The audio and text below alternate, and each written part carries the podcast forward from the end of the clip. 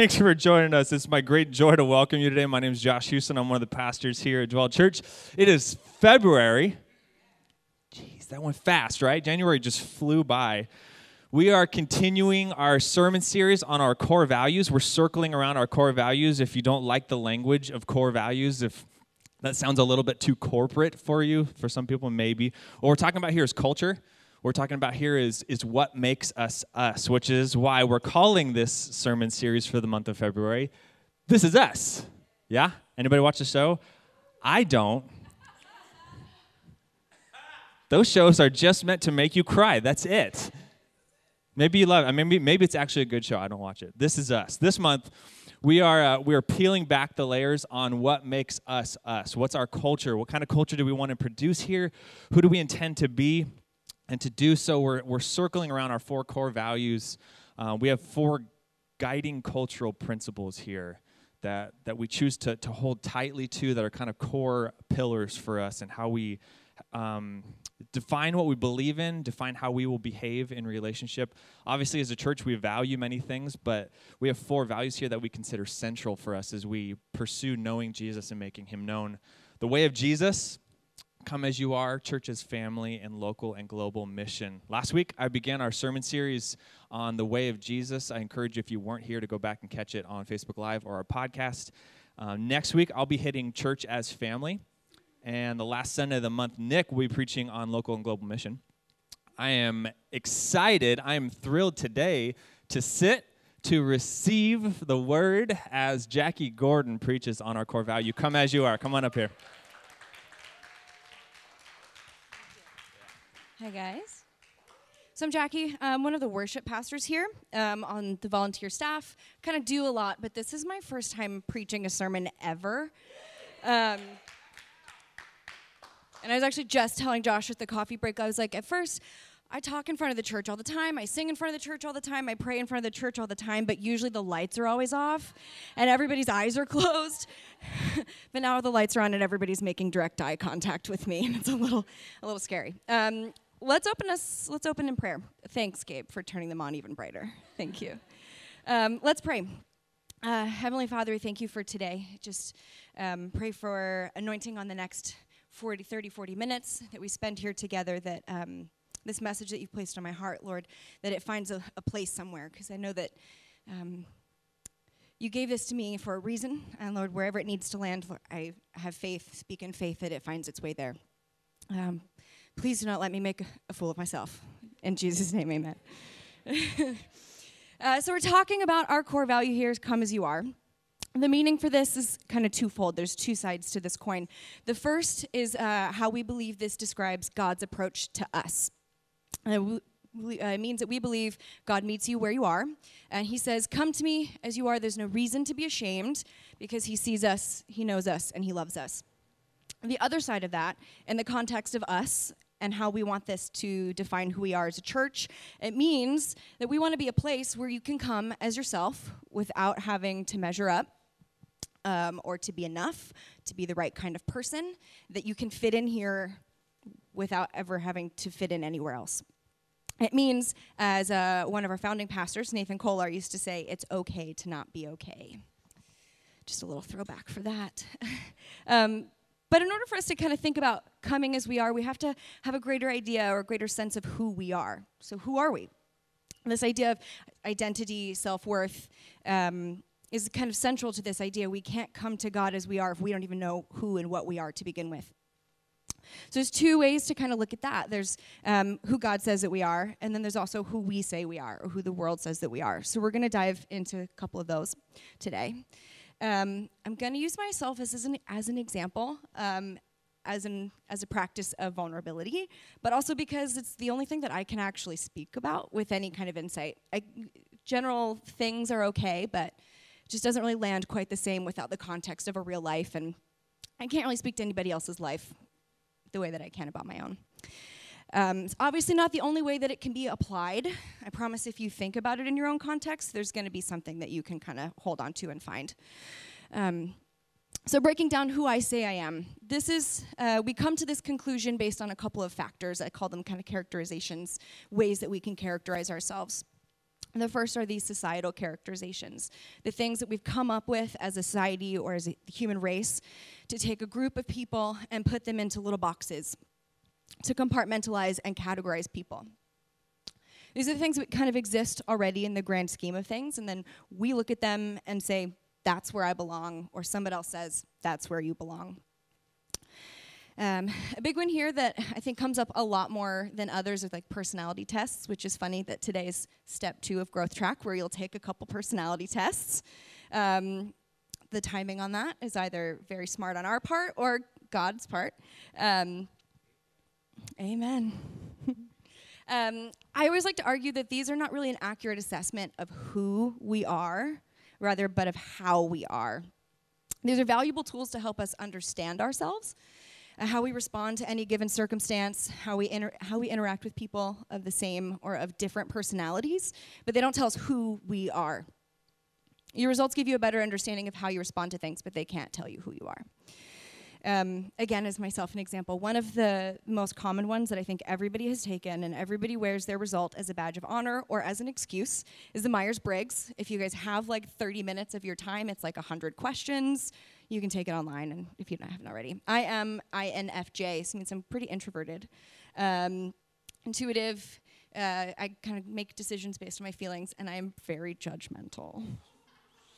Um, another one that we talk about a lot in the church or in kind of just the greater Western church culture is the Enneagram kind of categorizing people on numbers based on their strengths or on their weaknesses or how they respond to those kinds of things. I'm a four.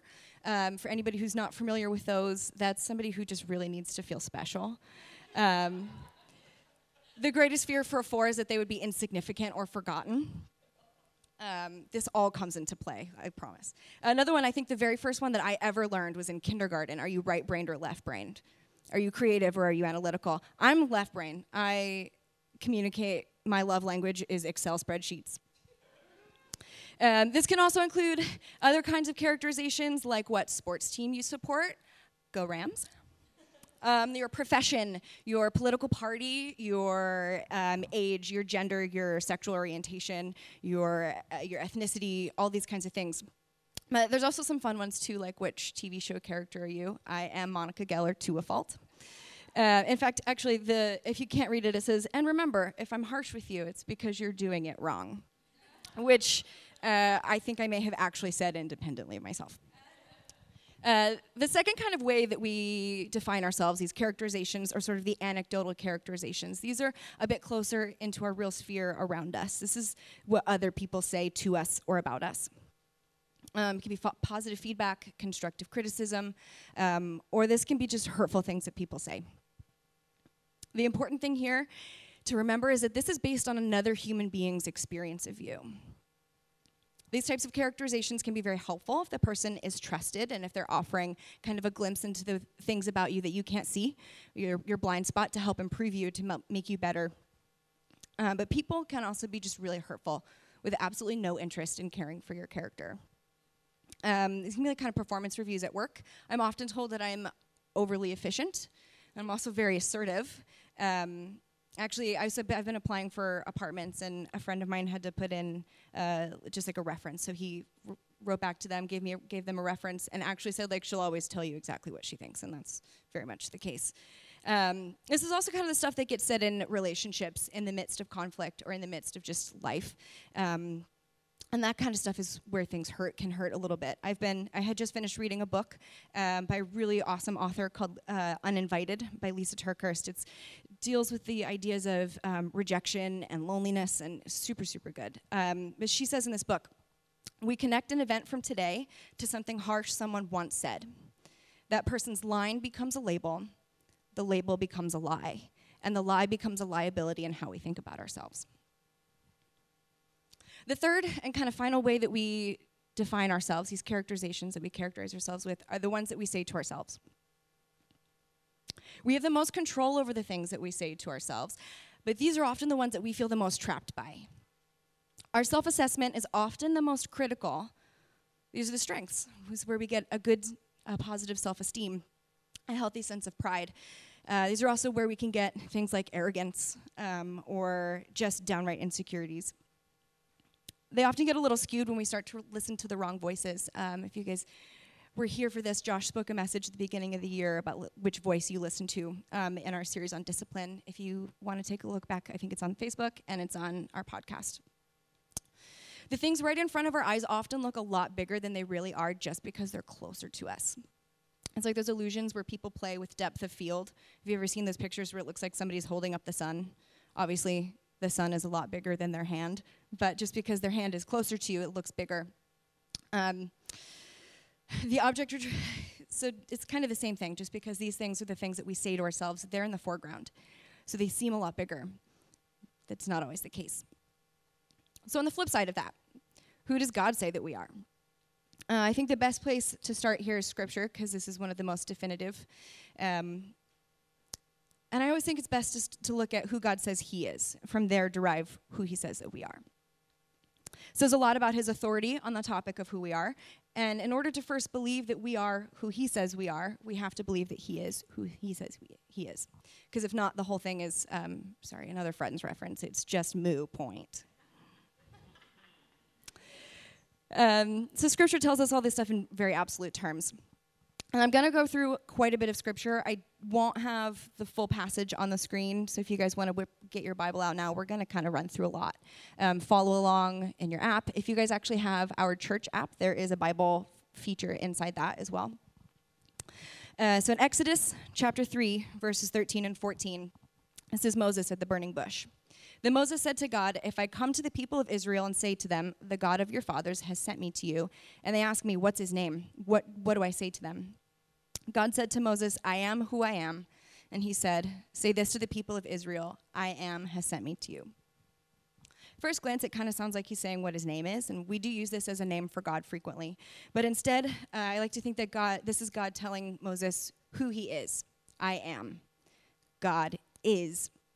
Moses asked for his name, and he responds, If you knew who I was, my name wouldn't be important to you. I am the authority, I am God. This is the first thing to recognize here as we look to his authority. God is. He's ancient, he is eternal. He's the ultimate authority, and from here we can see a direct correlation from who and what God says he is to who he says that we are.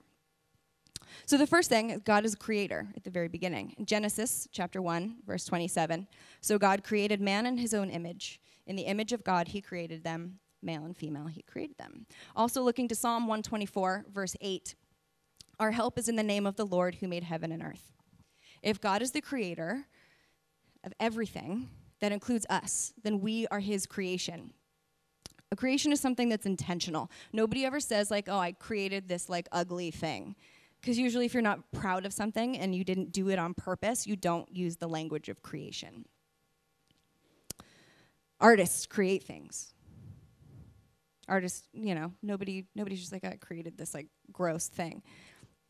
You, in all of the ways that you feel you fall short, in all of your imperfection, are first and foremost counted as an intentionally designed being. Not just intentionally designed, but designed to be like God. You're not an afterthought or a byproduct of something bigger. You are the something bigger in the first place.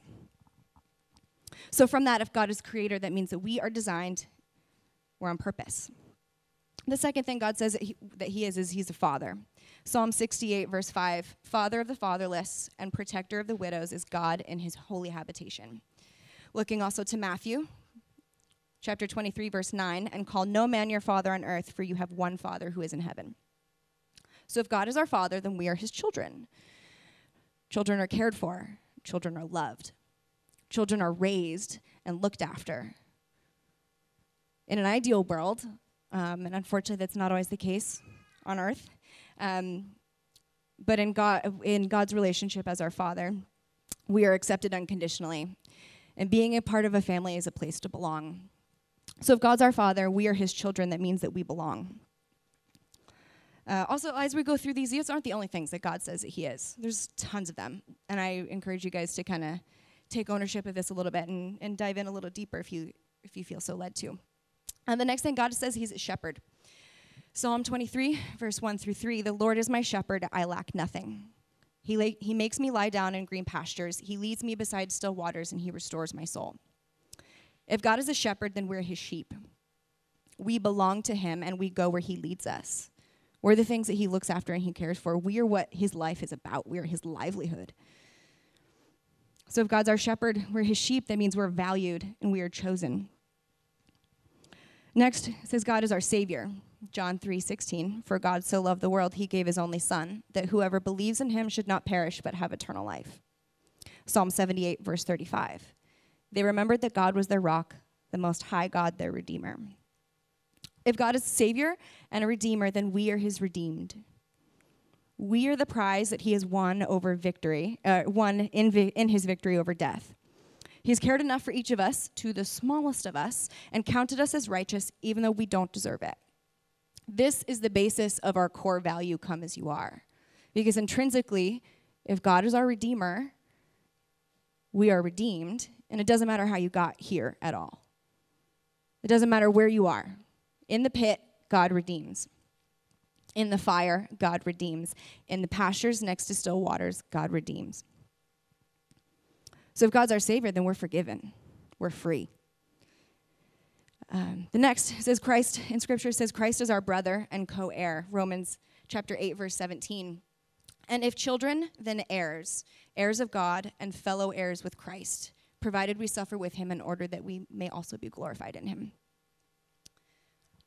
The process of resurrection is not necessarily easy. Uh, it means death to our former selves and death to our sin, and death is very rarely easy. That's what Paul means here when he says that we have to suffer with Christ. In order to be raised with the risen God, we must put some things down. The shared suffering, rather, where Christ takes on our suffering, puts us in this amazing position to be called co heirs, brothers and sisters.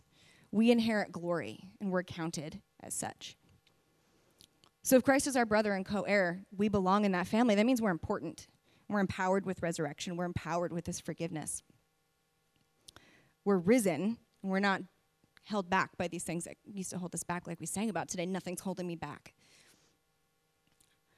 So, looking at both sides of those uh, coins, like where we define who we are, an important thing to consider is that we don't exist in a vacuum. Who we are does not exist in this static space. We exist in a space and time where life happens, stuff happens to us. We're a part of history, and each of us has a personal history, a personal story to tell. But I want to argue here that you are not the story that you have to tell. It's an important part of who you are, but it's not the sum of who you are. So we are not the sole product of the things that have happened to us. This leads to a, a victim mentality in a lot of cases, or sometimes a, a different sense of pride. What we experience in life refines the person and the soul that is already there. Who we are is not the culmination of what, is, what has happened to us. It is important to recognize the significance of loss and of success. But the act of losing something or gaining something is not who we are. We are not the sum of the things that we have or don't have. Um, I like to think of it like in terms of flowers, right? You grow flowers in dirt. So in this image, you are the flower. As a seed, you're planted in dirt, you're watered, you're sunned. These are the things that life does to you. These, this is the life that happens. This is the photosynthesis that you participate in. But eventually, the seed that's you breaks open and stuff comes out of you. You grow. The more you change, the more life, the more growth, the more different you look from the seed that went into the ground, but you're still the same organic genetic material inside that seed. And the flower's not the sum total of the rainfall. You can collect all the rain into a cup, but that's not going to make it the flower. On the same side, if you don't ever water or plant the seed, seed's never going to become a flower either. Imagine that a friend says something hurtful to you. You can allow this to stew in your heart until you've become bitter. You can respond in bitterness and you can allow brokenness to remain in your friendship, or you can cling to who you are in God and respond in love. A partner who leaves you brokenhearted does not make you just a broken heart. Your heart may be broken, but you don't have to be broken. This doesn't mean that you've become an unlovable person because loss does not mean that God will not provide for you. Again, jumping back into that book that I read because I really, really liked it. Um, there's another, she says something else that I just really um, struck me. She says, rejection has long ties pulling the pain of yesterday into the situations of today. What felt hopeless yesterday will feed a hopelessness into today unless we cut those ties. Running from the pain won't fix it. Pretending to be fine when, you really, when you're really not won't fix it. Avoiding future relationships won't fix it. Staying busy enough or working enough or becoming successful enough or accumulating enough stuff won't fix it. So, why does any of this matter? It matters because the consequence of getting it wrong of who you are, which version of who you are, or who you choose to put up as your shield, can be pretty dangerous. It's important because our, our identity should be in Christ, and our misunderstanding of who we are can lead us to living in a way that we refuse the healing power of the Spirit. It can lead to further brokenness of ourselves and in our relationships. When what the world says, what our past says, what our insecurities say directly contradict the things that God says about us, we risk falling into the trap of the falsehoods of misidentification. We hinder ourselves from serving God to our fullest capacity. So, what happens when the world tells you that you belong in this box with all of these traits about the box? You start to believe that you can't get out of the box. You lean into the things that people have called you. You wear them like a shield against other potential future hurts looking to myself as, a, as an example, again, just because it's the only thing I can really talk about with any kind of insight. Uh, actually, if we throw that other slide back on, that our Monica Geller slide. um, looking to myself as an example, I can be assertive. I can be opinionated. I'm very strong willed. If you want an example, you can ask anybody that's close to me. Ask Topher, poor Topher. Sit in on a church staff meeting these things aren't inherently bad if they're used for something that's good and if I speak with peace and patience. But it's really easy to get carried away, and peace and patience do not come naturally to me.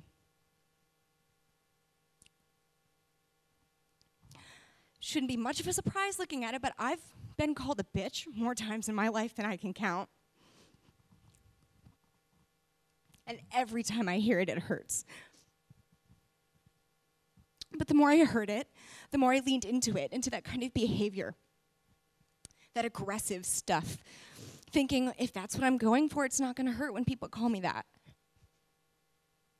But the more that I leaned in, the more I hurt other people.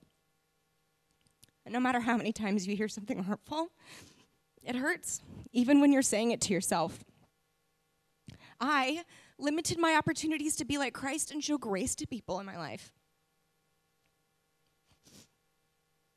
I impeded God's work and I directly interfered with what He was doing in me and around me because I believed the lie that aggressive was just who I was and that that was more important.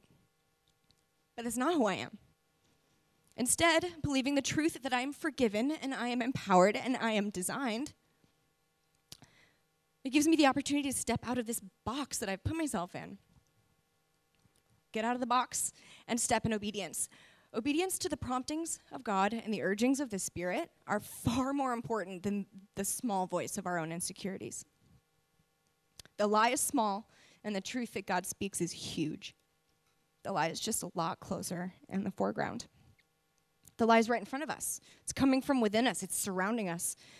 But when viewed in the proper perspective of reality, it's tiny in comparison to the truth of who God created you to be. Just because you're quiet doesn't mean that you don't have a lot to say. Just because you're joyous doesn't mean that you can't express vulnerability or grief. Just because you're young doesn't mean that you're not important. When we let our insecurities stop us from being obedient, we may not do as God had asked us to do. But I want to reiterate that God's not going to be stopped. He will still accomplish what he sets out to. God can't be stopped. And it's a lot easier to just obey the first time he asks. If you want a biblical reference, just read the entire book of Jonah, um, who got swallowed by a giant fish after being thrown off of a boat because he was just trying to not do what God asked him to do. Don't be like Jonah. So we've looked at who we are through uh, the eyes of the world, who we say that we are, our surroundings, our past, ourselves. We've looked at who we are according to God, and we've talked about why it's important, but how do we reconcile those two things when they don't align? How do we reorient ourselves to an identity in Christ? Because we can talk about that a lot, but if we don't talk about how we actually get there, doesn't make any difference. So I got three things to kind of remember because it's a sermon. And if I didn't have three things that I put up that you could write down, then I don't think it's really a sermon. I think it's just me rambling for a little while. Uh, the first one is to recognize the lies. When what the world says is uh, what the world says is not always a lie. Just check the intent of who's saying it. If somebody's speaking out of love in order to build you up, it may be worth a listen. If the only intent is to tear you down or to hurt you, it is a lie. This can be hard to recognize sometimes, so I just recommend you ask God for help and practice. You're never going to figure it out if you don't practice. Um, in the book of Job, Job kind of experienced a lot. We're going to start in chapter 12. This is um, verses 10 through 12, 16, and 22. In his hand is the life of every living thing and the breath of all mankind. Does not the ear test the words as the palate tastes food? With God are wisdom and might, his counsel and understand. He has counsel and understanding. With him are strength and sound wisdom. The deceived and the deceiver are his. He uncovers the deeps out of darkness and brings deep darkness to light. The second thing is cling to the truth. Uh, I think scripture is a really great place to immerse yourself in. It's not the only thing. You can read other books. I'm a worshiper, so I really like music. Make a playlist of like songs that affirm who you are in Christ. Just listen to it. It's kind of becomes a mantra, it becomes this thing, and it's really hard to believe the lie when you're feeding yourself the truth. Um, reading scripture, I know it's not the most exciting thing sometimes, especially when you're getting to a lot of like Old Testament genealogy, but there's a lot there. And just dive in, ask questions. Research the things that don't make sense to you. Pray about what you're reading. Pray for wisdom and understanding. The truth means a difference. Seek it out. In the same way that you are what you eat, what's inside your heart is just what you feed it. The third thing is surrender to God and take up an identity in Christ. Don't stay in the box because you think you don't deserve to be something more. This is hard. Not only because just the act of surrender takes a lot of strength and a lot of discipline, but because the idea of surrender is just really abstract. Um, how do I surrender to a being that's not directly verbally asking me to do something concretely? What does it mean to surrender in the first place? What does that look like? Is that just another one of those cliches that we say as Christians, just surrender to God? Or we're like, yeah, God is enough. Cool, thanks. How do you do it? You say, God, I surrender. Oh, is, is that it? Is that all that ha- has to happen? I don't think so. I don't think that that's the case. Surrender is a choice in a moment. In my own example, when I'm faced in a moment where I want to respond aggressively or I want to control the situation, I have a choice. This person disagrees with me. I think they're wrong, but they think the same about me whether I'm right or not, I still think I'm right, and I have a, a really great skill um, and confidence to go into an argument ready for blood. I think I could uh, actually wrote down here this the, with the kind of confidence that could bring down Goliath without the slingshot. The first, I recognize the lie that I tell myself that I have to respond a certain way. Despite how I define myself, I don't have to be aggressive. I'm not a bulldozer in this conversation. I cling to the truth that I'm forgiven and I'm empowered with resurrection. I'm gentle and I'm like Christ. It's not easy, it takes work. But I don't have to respond the way that I think I have to respond. It opens my eyes to see this person as a human being saved by Christ and also a child of God. Because it's not just about me. God says the same thing about the, everybody. I surrender when I choose to act on that truth and I can respond in grace instead of bitterness. I'm going to be completely honest with you. I get this right probably about 10% of the time. That means nine out of 10 times when I'm given the opportunity to show grace and take up this identity in Christ, I don't. Nine times out of 10, I retreat in fear to the lie. But the beautiful thing about living a life redeemed in Christ is you always get the opportunity to make that choice again. It's not black or white, it's not pass or fail. I promise this one instance is not going to be the last time. Someone who's shy, who's always told that they're quiet, who believes that they don't have a lot to say, will have countless opportunities to speak. The Spirit may urge you to say something encouraging to somebody that you don't know. And if you don't do it this time, the Spirit will certainly give you another opportunity to again. A resurrected life means a constant dying to your old self, a dying of who you think you are or who the world has told you that you are. That is the core of what we talk about. Come as you are. You don't have to get it right before you get here. You don't have to ever get it right before you get here. The only way to get it wrong is to not try. Let yourself do this as many times as you need to in a day to reorient your identity in Christ. This spirit will always be in pursuit of you.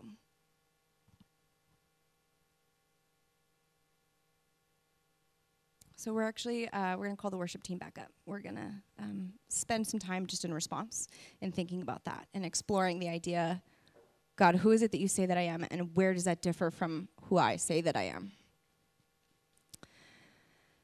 Um, our self worth is broken when we love Jesus, but we don't love ourselves. We can't bear fruit when we're constantly battling with resurrection.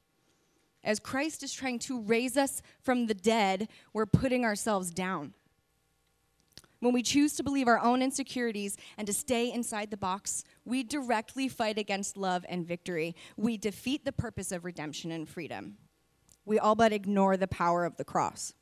So, as we spend the next five, ten minutes, um, this is a time for response. It's an opportunity to reflect where you fit in this idea of identity, to evaluate what it looks like for you, to practice the exercise of surrender. Come as you are to the one who made you that way and lay down your own way. Step out of the box and into the truth of your identity in Christ. We're going to play a song. You guys can stand and sing along in that song. You can pray. We've got two people in the back ready to pray for you or over you. You can pray in your seat. You can sit there and do nothing. That's your time. Just do what you want to do with it. Um,